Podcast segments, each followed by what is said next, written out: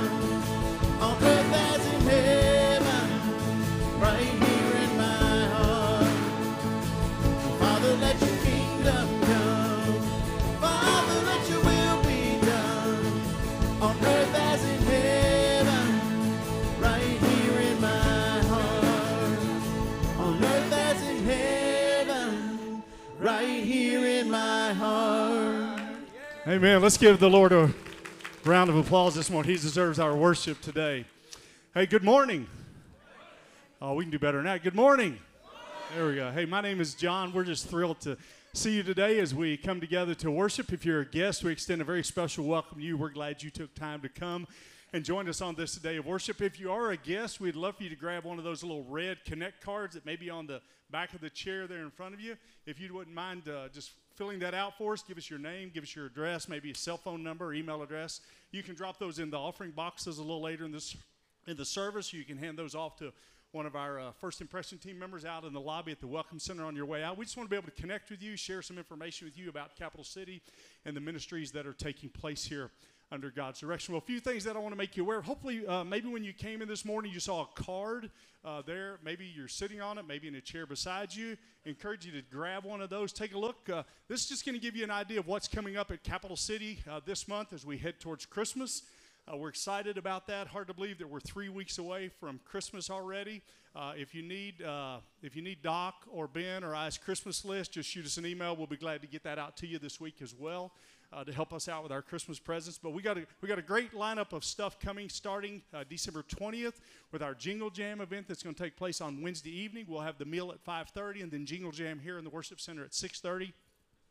And then December 21st through the 23rd, we're going to be having what we call Journey to Bethlehem. And so we're going to have stations uh, set up throughout the, uh, the main floor uh, where you'll be able to sort of move uh, throughout uh, the, the, the building that afternoon and that Saturday morning uh, as we walk from the time where the angels came and made the announcement to the birth of Jesus. It's very similar to what we did back at Easter, if you remember that and you came and participated. Uh, this is called Journey to Bethlehem. Don't get it confused with the movie. We're not going to be showing the movie here that weekend, okay? And then, of course, on uh, Sunday, December 24th, we'll be having our Christmas worship services at 9:30 and 11. And then Sunday evening, around 6 o'clock, we'll have a candlelight communion where if you and your family just want to come in, have a have a time of quiet to be able to share in communion, uh, music playing, uh, we'd love for you to come be a part. So take one of these, maybe even grab an extra, share it with somebody, invite them to come be a part of what uh, what we're going to be doing here at Christmas. Also, uh, today, following both of our worship services, we have what we call Getting Started 101. So if you are new to Capital City, I want you to find out about uh, this guy named Jesus and what it means to follow him, uh, one of our staff will be in the connections room just out in the lobby to your left. Be glad to chat with you out there uh, this morning, uh, following one of the services about that. Also, December. You know, I, know we've asked a lot of our church family over the last uh, over the last three months. In October, we asked you to help us out with Halloween and trunk or treat candy.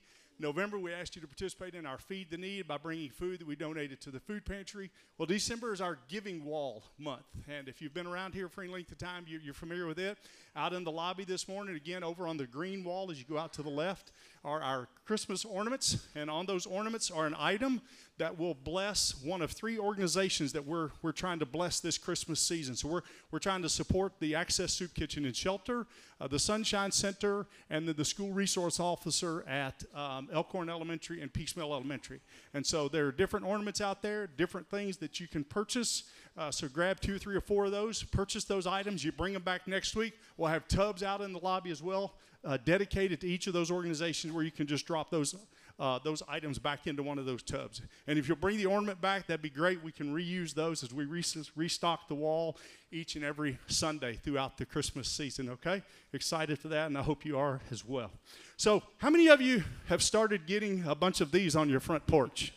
Anybody? Huh? Yeah, you're, you're starting to see those as well.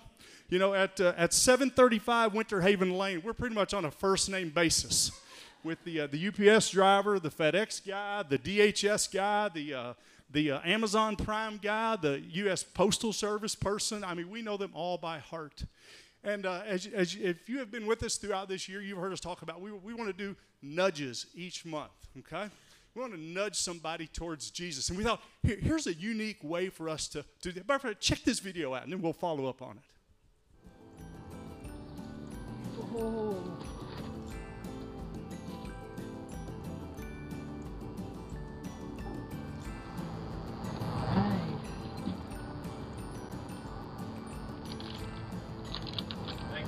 No, thank you. you made my day. thank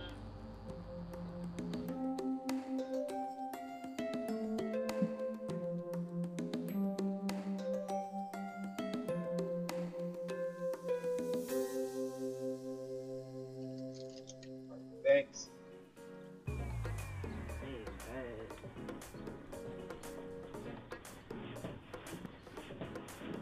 Maybe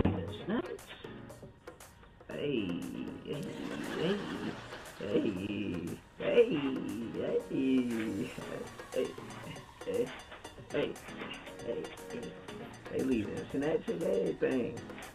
Now, what's really interesting is on uh, every day the packages get delivered here to our office. That's what Doc does. He, he is really disappointed when the UPS or the FedEx or whoever comes in and it doesn't have Stephen Patterson's name on it. But hey, we just thought, what a, what a great opportunity. Because I'm telling you right now, a lot of you are going to be getting these. Matter of fact, I'm guessing that between now and December 24th, well over a thousand packages like this are going to show up at your front porch. Matter of fact, Steve and I were talking this morning. We're figuring just between our two households, it's about 450 apiece. So all you got to do is cover 100, okay? Uh, apparently, Ann and my wife are, are well acquainted with Amazon, Amazon Prime, FedEx, all that good kind of stuff. So I don't know if that's accurate or not, Ann, or maybe he's the one doing all the purchasing of stuff. But but what a, what a great opportunity just to just to set a table out there at your door, uh, maybe put a, a, basket with snacks, maybe put a cooler with some drinks in it. That the delivery driver, these guys who are who are out I don't know about yours, man, but you know, I, I walk my dogs at nine o'clock at night. I pull packages off the front porch. I walk them at 7 a.m. in the morning, and another package is there. I'm like, dude, when do these guys ever sleep? But what a great opportunity just to share Jesus in this very unique way during this month. So I encourage you, uh, find a find a time to go out to purchase a few things, set them on your front porch. Maybe, maybe write a note, maybe put a passage of scripture there. It might be something that touches one of these guys or gals that's out delivering packages for us. Again, we're just thrilled that you're with us today. We've got a great day of worship planned. Ben's got a great message for us. Going to be talking about serve. And I thought, man, what a great time of the year to be talking about serve because that's what Jesus did for us, didn't he? You know, he said, I did not come to be served, but to serve. And he did that by giving his life for us. And his is a beautiful name that we get to worship. So let's stand together. Let's worship him this morning.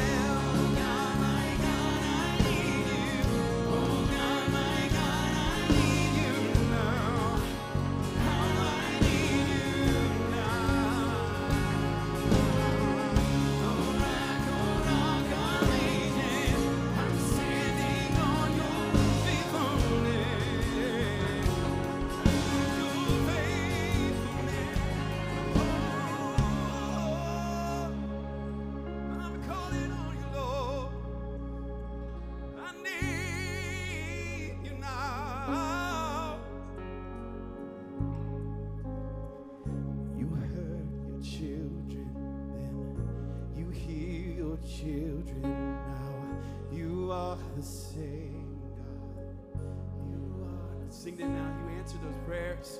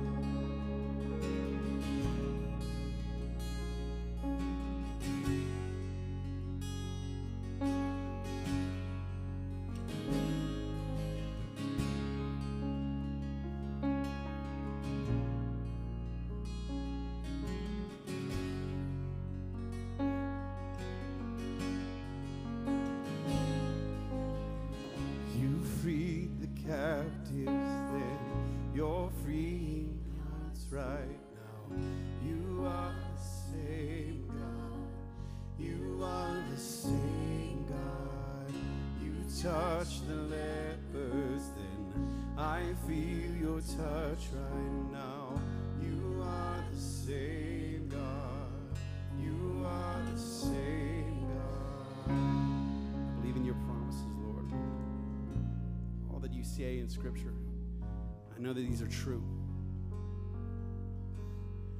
There are times when I still struggle. And so I say, help my unbelief. Cling tightly to the, the examples that you give in Scripture, and above all, Jesus Christ and what He has done. Teach me how to live. Teach me how to love people the right way. I'm calling on the Almighty river, come and fill me again.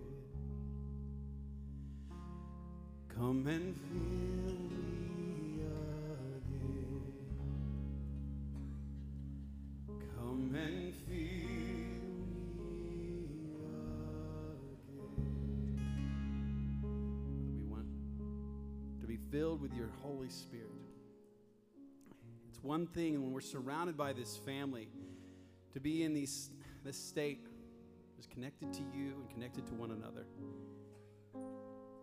Just like this bonfire that gets together with all of the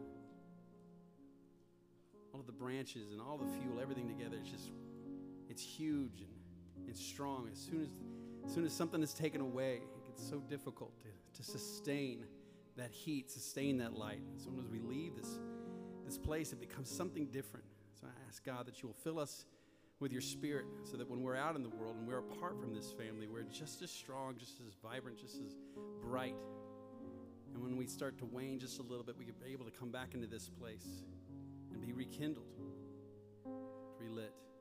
I know that there are people that are struggling in this room. They're struggling in their families. They're struggling with their marriages. And as we learn to, to love properly, as we learn to, to sacrifice properly and serve one another, Father, it teaches us something that we don't do naturally. It teaches us to do something that on our own we can't do.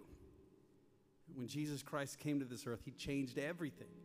He showed us what it looks like to sacrifice. So, God, I ask that you will be with every person in here as they, they pray to you for the strength that they need, the guidance that they need to be the people that you want them to be in this life so that we can reach the world for you. There's never a day off. Every day dedicated to you because we want to serve you. We pray each of these things in Jesus' holy name.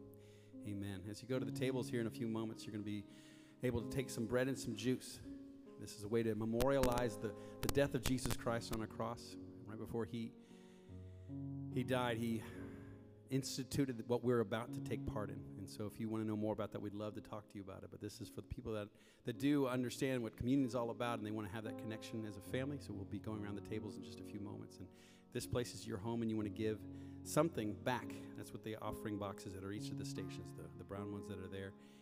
And if there's something extra that you'd like to give, we also provide a generous bucket at each of the stations. So if you've decided to bring an offering and you want to put that into the boxes, but something else has hit you that you want to shift, add, or whatever, those buckets are also available to you. So let's go to the tables right now and rem- remember what Jesus Christ has done for each of us.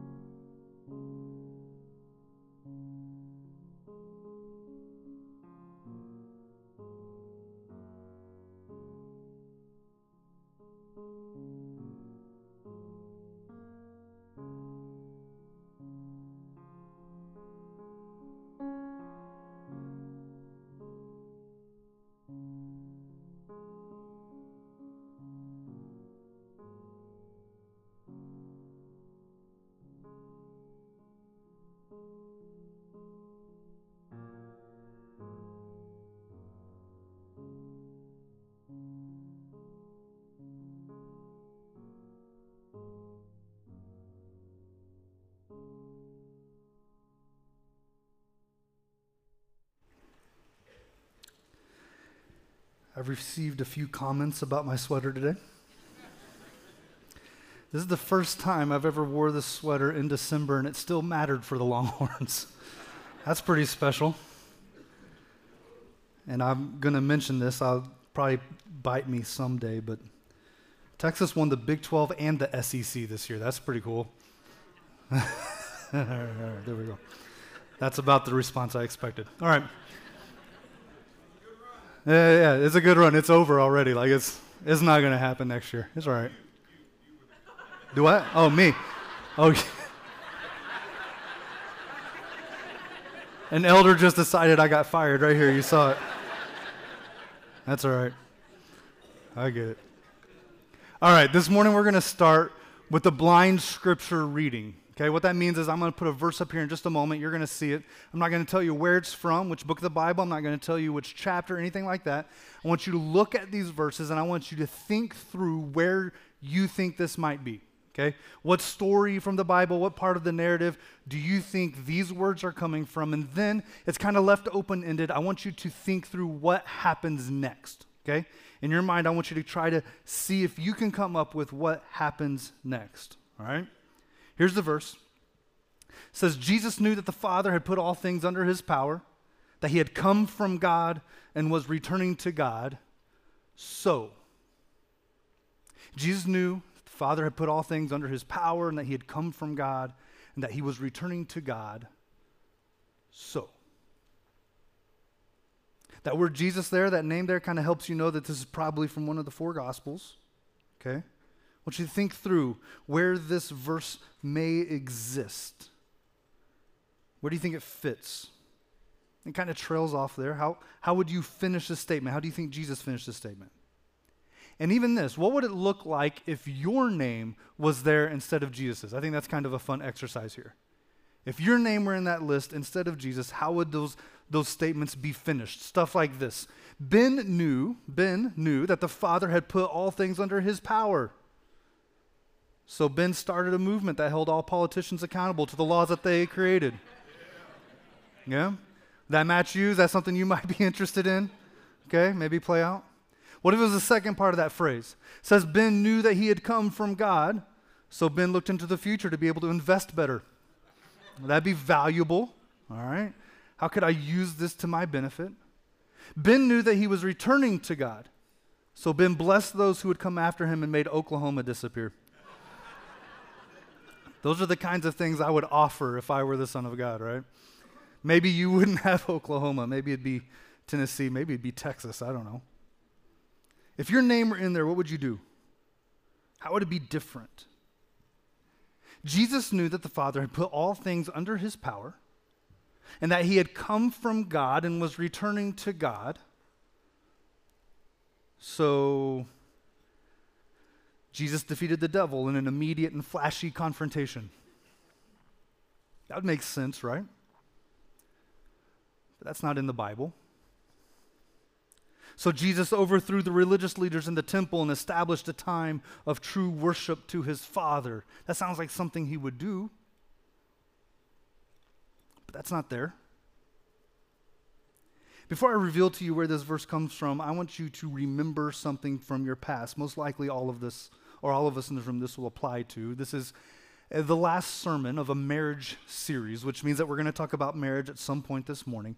And if you are married, I want you to think back to that time in your life when when you were getting married, okay? You had the wedding showers, maybe it was the day of your wedding and people brought you gifts, okay?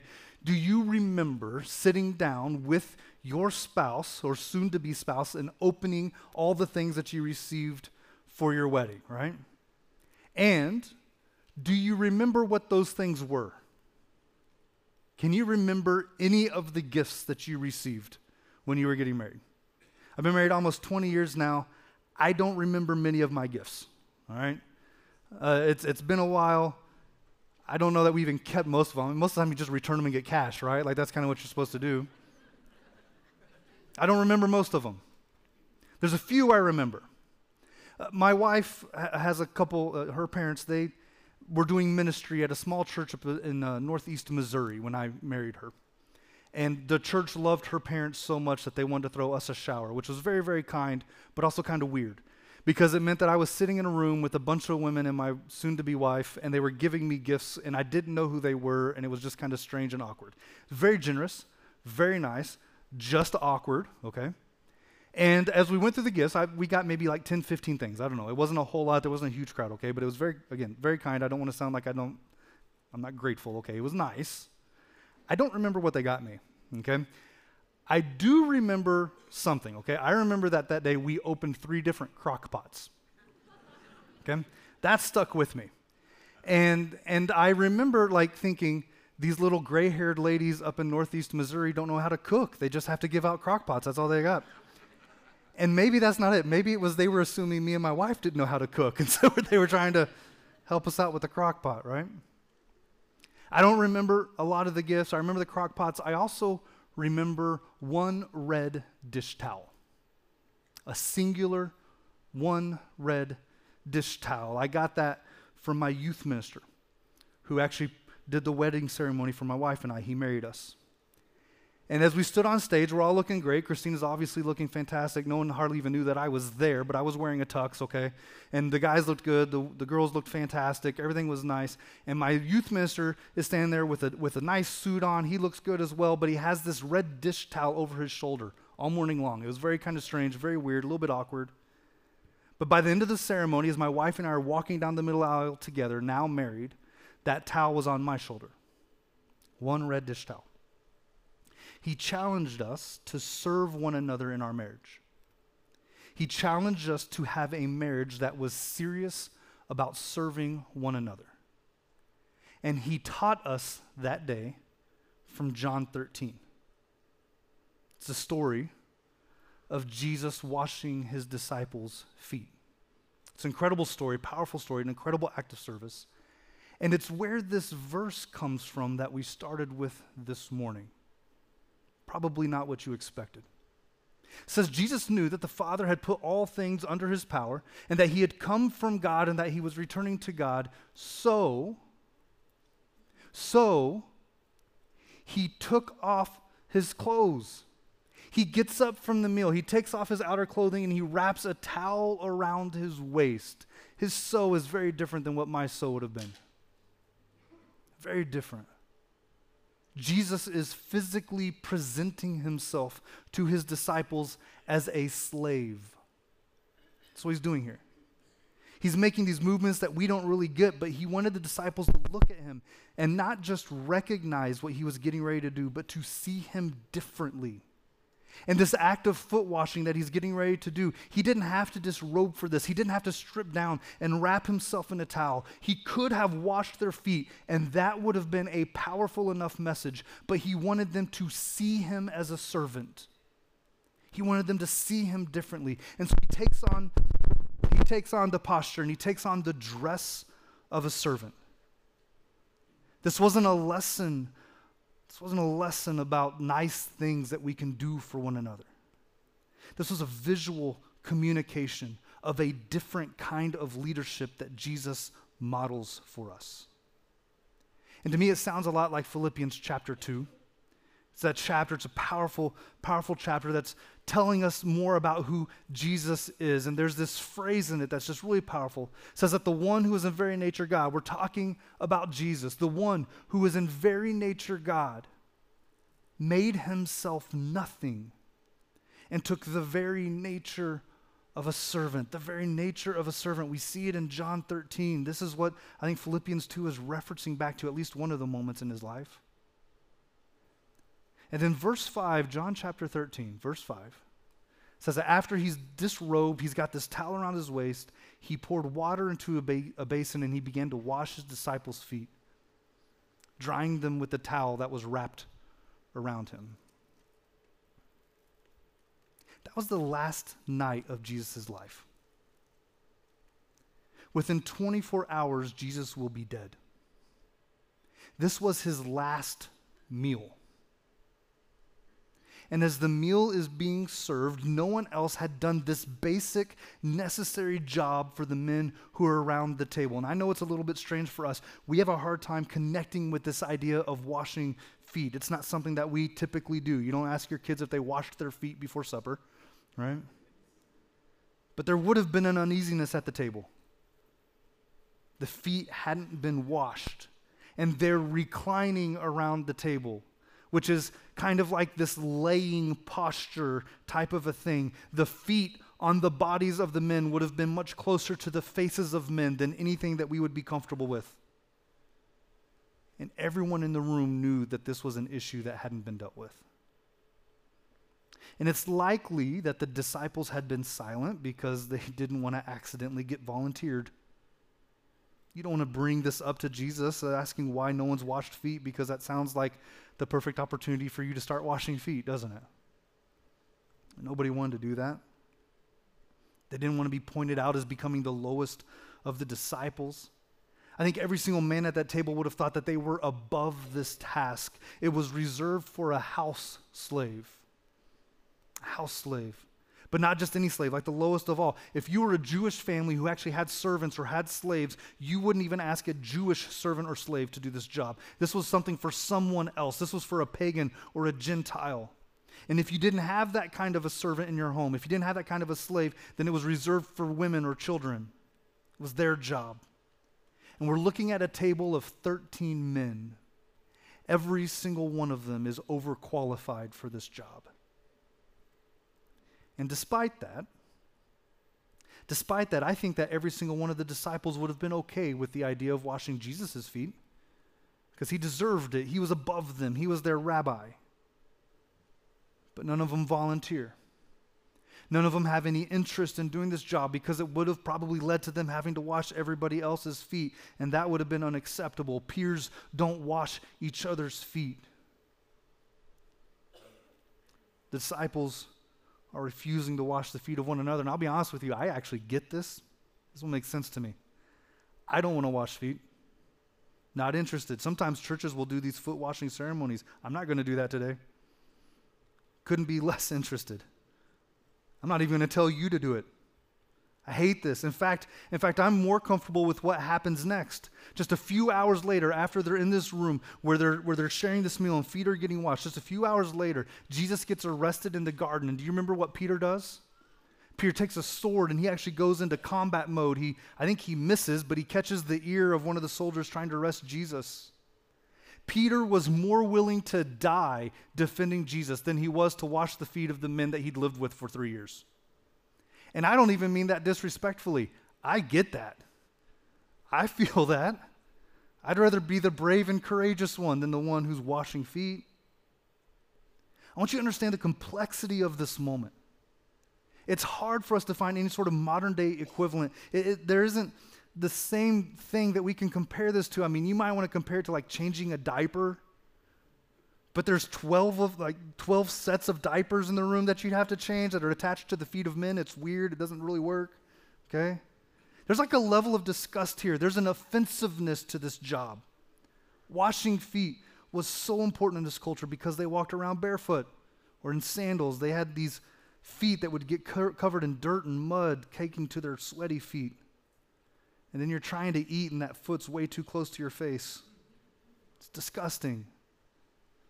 The roads they walked were also walked by donkeys pulling carts or goats and sheep and who knows what else.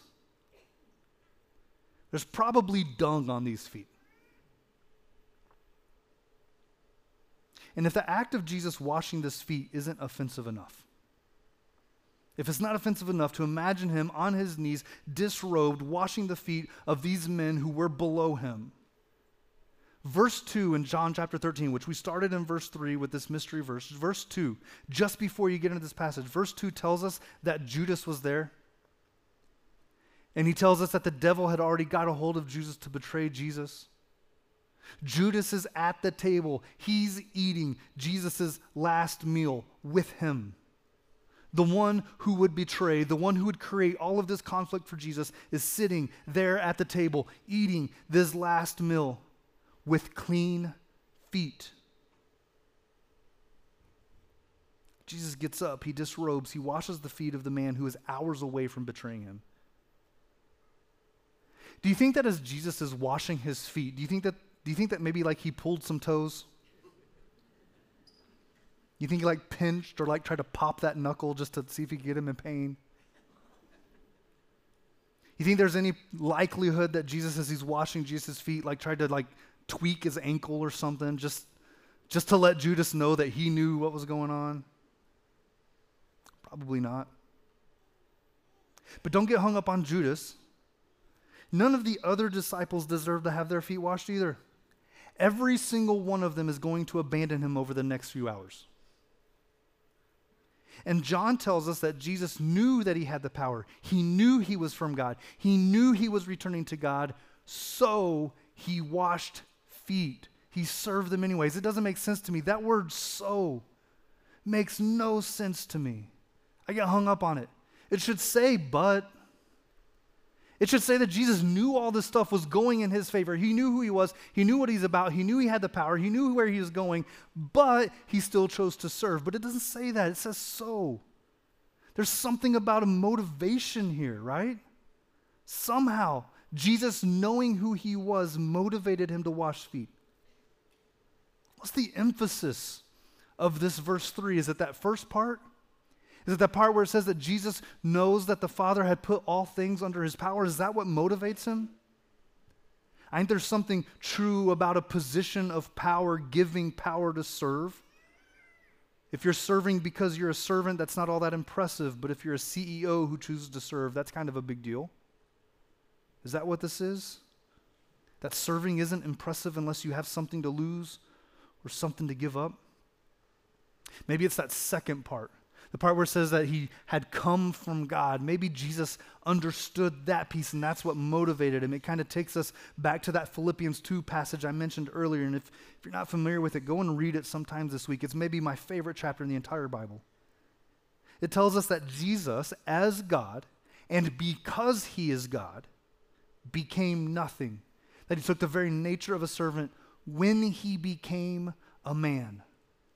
That was when he started serving because that's who God is. That's what God does. Jesus doesn't become a servant late in life on the last night of his life as he chooses to wash feet. He became a servant when he showed up in the manger, when he lessened himself. His arrival into the world was an act of humility.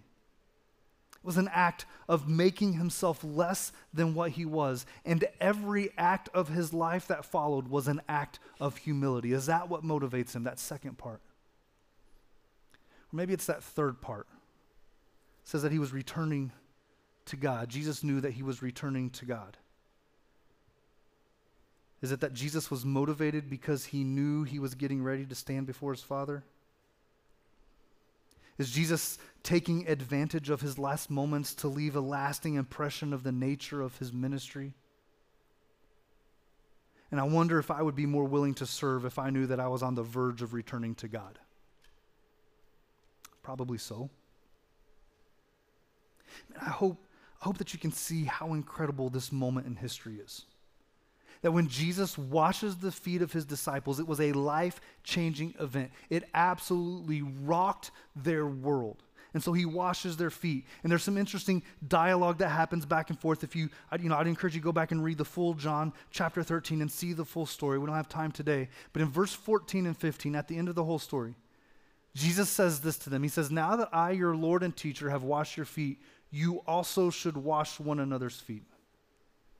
I've set you an example that you should do as I have done for you. The leader, the teacher, the Lord, the Savior, our God left the table to do the lowest job possible the job that everyone else in the room wanted to be done but refused to do. He deserved, or I'm sorry, he served despite his position, despite his prestige, despite his authority. He served. This isn't even about washing feet. The call for us isn't that for the rest of our lives we just wash people's feet as much as we possibly can. That's not what he's calling us to do. It's bigger than that. This isn't just about one simple act of service. This is about a mentality. This is about a lifestyle. This is what it looks like to follow Jesus. To be a Jesus follower is to serve daily. Jesus says that this is all for the purpose of setting an example, that it's all about Him setting a standard for us. And then, just a couple verses down, verse 17, Jesus says, Now that you know these things, you will be blessed if you do them. if you do them. It's not enough to just know what Jesus was about. It's not enough to know what we're supposed to do, but it says that you're supposed to actually do this. Do you?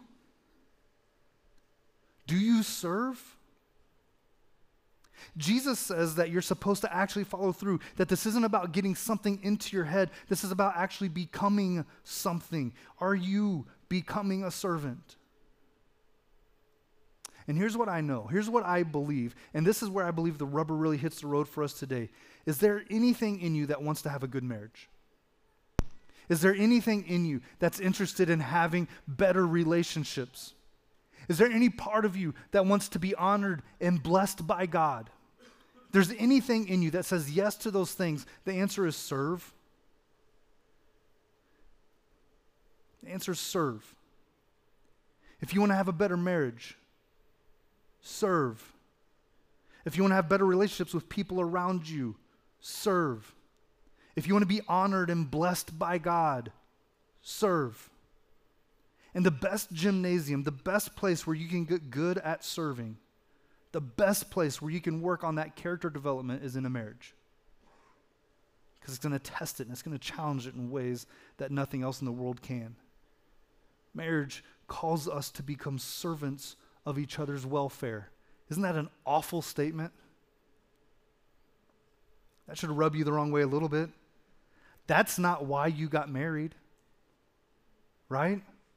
In fact, I think that if we told people that that's what they were signing up for, they wouldn't get married as much. When I got married, it was because I thought she was going to bring some good stuff to my life.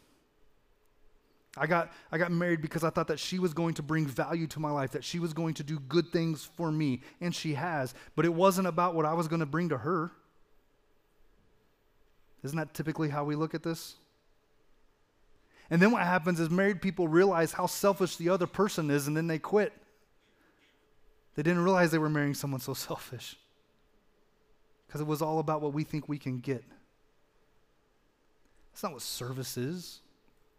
Marriage calls us to become servants of each other and their welfare. And service costs us something. Service should cost you something and it should benefit someone else. Otherwise, it's not really service, is it? If it doesn't cost me something, if, it, if someone else isn't gaining something, then it's not service. It's kind of like that word sacrifice. Sacrifice isn't sacrifice until it costs something. If it hasn't cost me something, if I haven't had to pay something for it, then it really isn't sacrifice. It's the same with service. Husbands, over the last couple of weeks, have you loved your wife in a way that it cost you something? It could cost you something, you know, vocationally or financially. It could cost you something within your hobbies or your time or your comfort, you know, things like your time, your sleep, your sweat, your attention.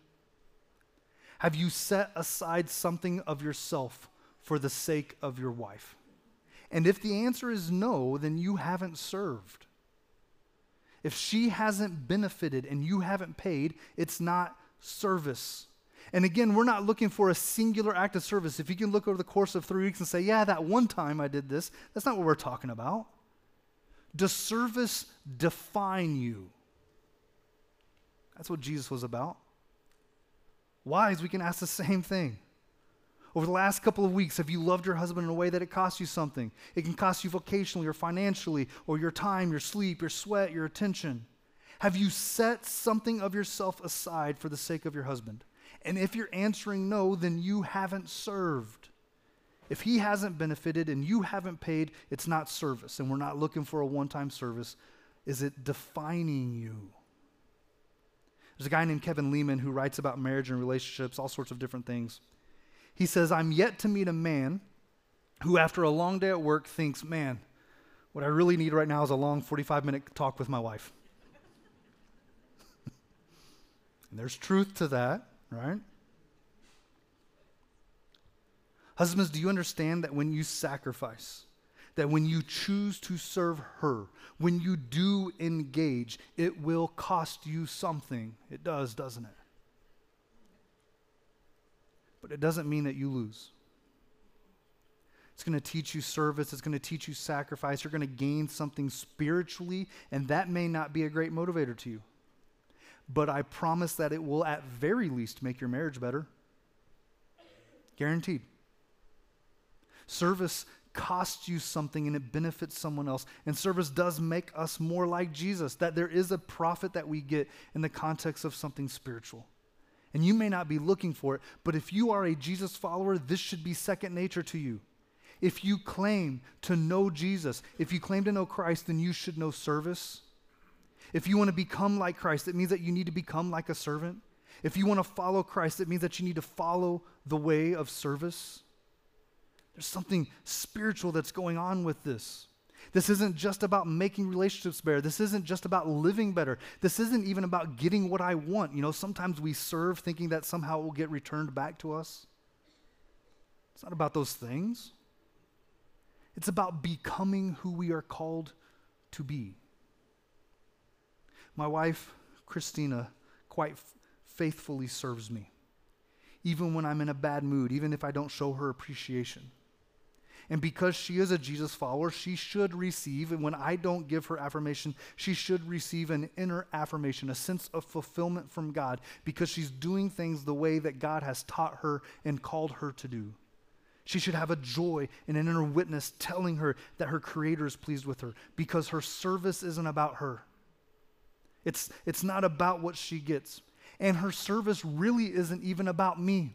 It's not even about what I'm going to gain. It's about a response to what God has already done. And you don't have to be a Jesus follower for service to help your marriage. You don't have to believe in Jesus to serve. But this is actually why Christian couples have kind of this leg up on non Christian couples. It's because we realize that it's not about what we get out of our marriage, but it's about what we become in our marriage.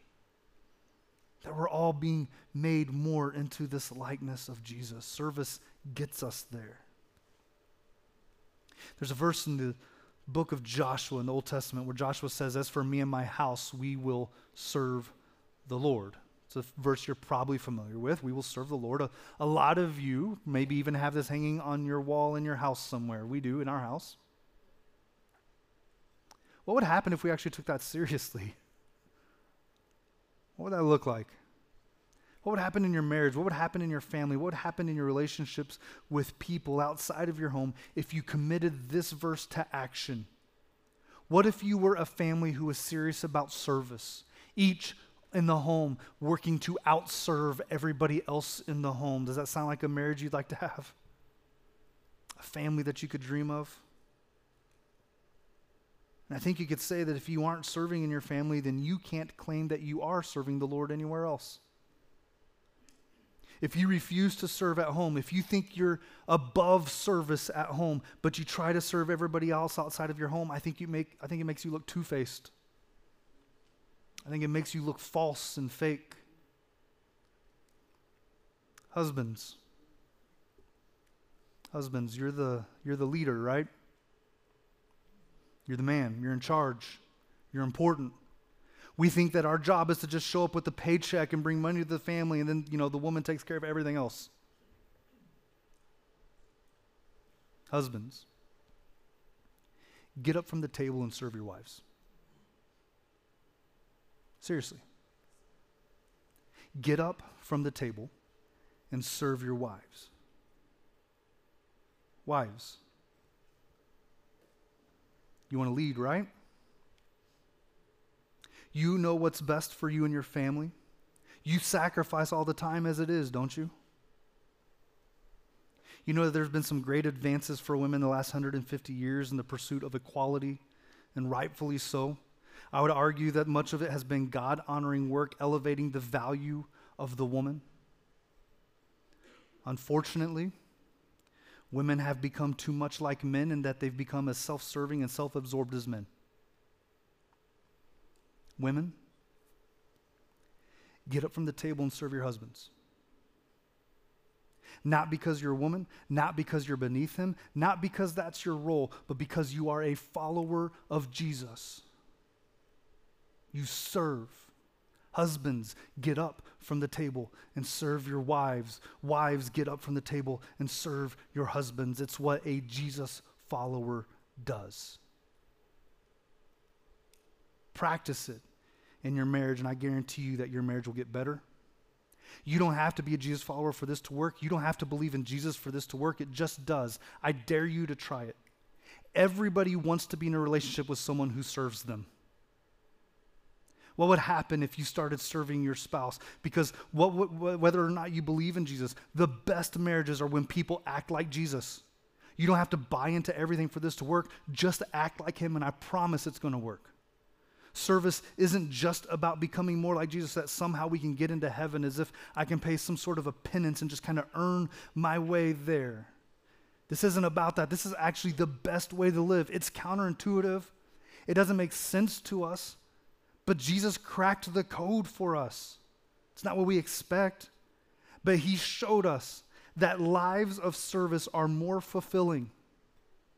When you want to be married to someone who acts like Jesus, wouldn't you like to be married to someone who constantly puts others first? Wouldn't that be an incredible gift for you? And wouldn't that be an incredible gift for you to give to your spouse?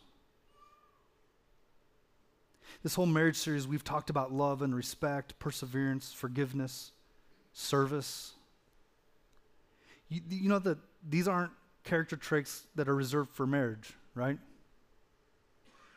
I know that some of you have had kind of a hard time with this series because it's been so much about marriage and that's not your context and you've struggled with where this applies. Like, do you understand that these are characteristics that don't exist only in marriage? That this is what it looks like to be a Jesus follower. Jesus followers love, and Jesus followers respect. Jesus followers persevere. Jesus followers forgive. Jesus followers serve because those are things that He did. So we do it too. Because He is our Savior, He is also our Lord, and so we follow His lead. During this marriage series, we haven't done a whole lot by way of invitation. But I'll offer that to you this morning. I recognize that in the course of this series, maybe there's been some things that have challenged you uh, in, in, a personal way, ways in which you think you could uh, or need, need some growth. I know that, that maybe this has challenged your marriages. Over the, the next few moments, we're going to go into a song here in a moment, but I want to invite you, if, if you felt like the Spirit has been leading you towards something, let's make those decisions. Let's do something with it today. If you need prayer, we've got an elder who's back in the corner of the room where I'm pointing now. There's a big sign over the door says prayer. There's an elder in there praying for you right now who would love to pray with you if you would join him right now. Uh, Doc and I are up front in this area if you want to come up and, and have prayer for your marriages. If, your prayer, if, the, if, if the prayer needs to lead to more, maybe to conversations, let's, let's get started on those things. And maybe this has just caused you to reconsider what it is that Jesus has called you to in, in your life. Maybe it's time for you to get serious about following Jesus. If that's the conversation you want to have, that's my favorite. So come up, let's have that conversation as well. Don't let the Spirit and how it's leading you drift away. Why don't you stand?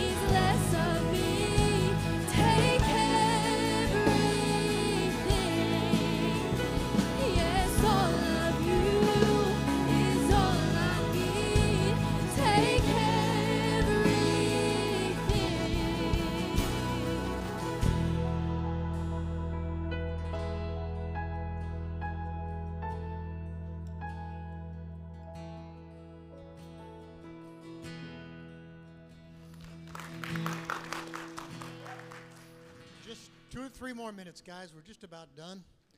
Just a couple of things I want to call attention to. First of all, Ben wrapped up our marriage series this morning. It was a great sermon, wasn't it? Some really, really good thoughts. That was cool. But now we come into that traditional time of the year when there's this kind of a tug of war. I mean, all around us lights, trees, gifts, Christmas specials, all that kind of stuff. For some of you guys, that's really exciting. For some of us, oh well, right. Yeah, I see it. Um, and then we kind of push back. Traditionally, we push back. Remember, it's not about the, the, the lights and the trees and the gifts. He's the reason for the season, right? We keep pushing back that direction, and and somehow we show that by just putting up trees and lights and giving gifts and going to church a little bit. We're going to kind of flip it on its ear a little bit this year. You know, we're going to press on this theme. Not he's the reason for the season, but guys, you are. You're the reason for the season. If it weren't for the fact that you're such a mess, and if it weren't for the season that God loves you so much anyway, there would have been no Christmas. You buy that? He came to change everything. And how are we going to show people who need that so desperately that that's the real reason for Christmas, right? One more thing. Ben's Yep. got it. Uh, I'm going to invite uh, Derek Rowley up here. This young man uh, has come to us from Kansas by way of Lexington. And uh, this guy is uh, going to be our new student minister. So.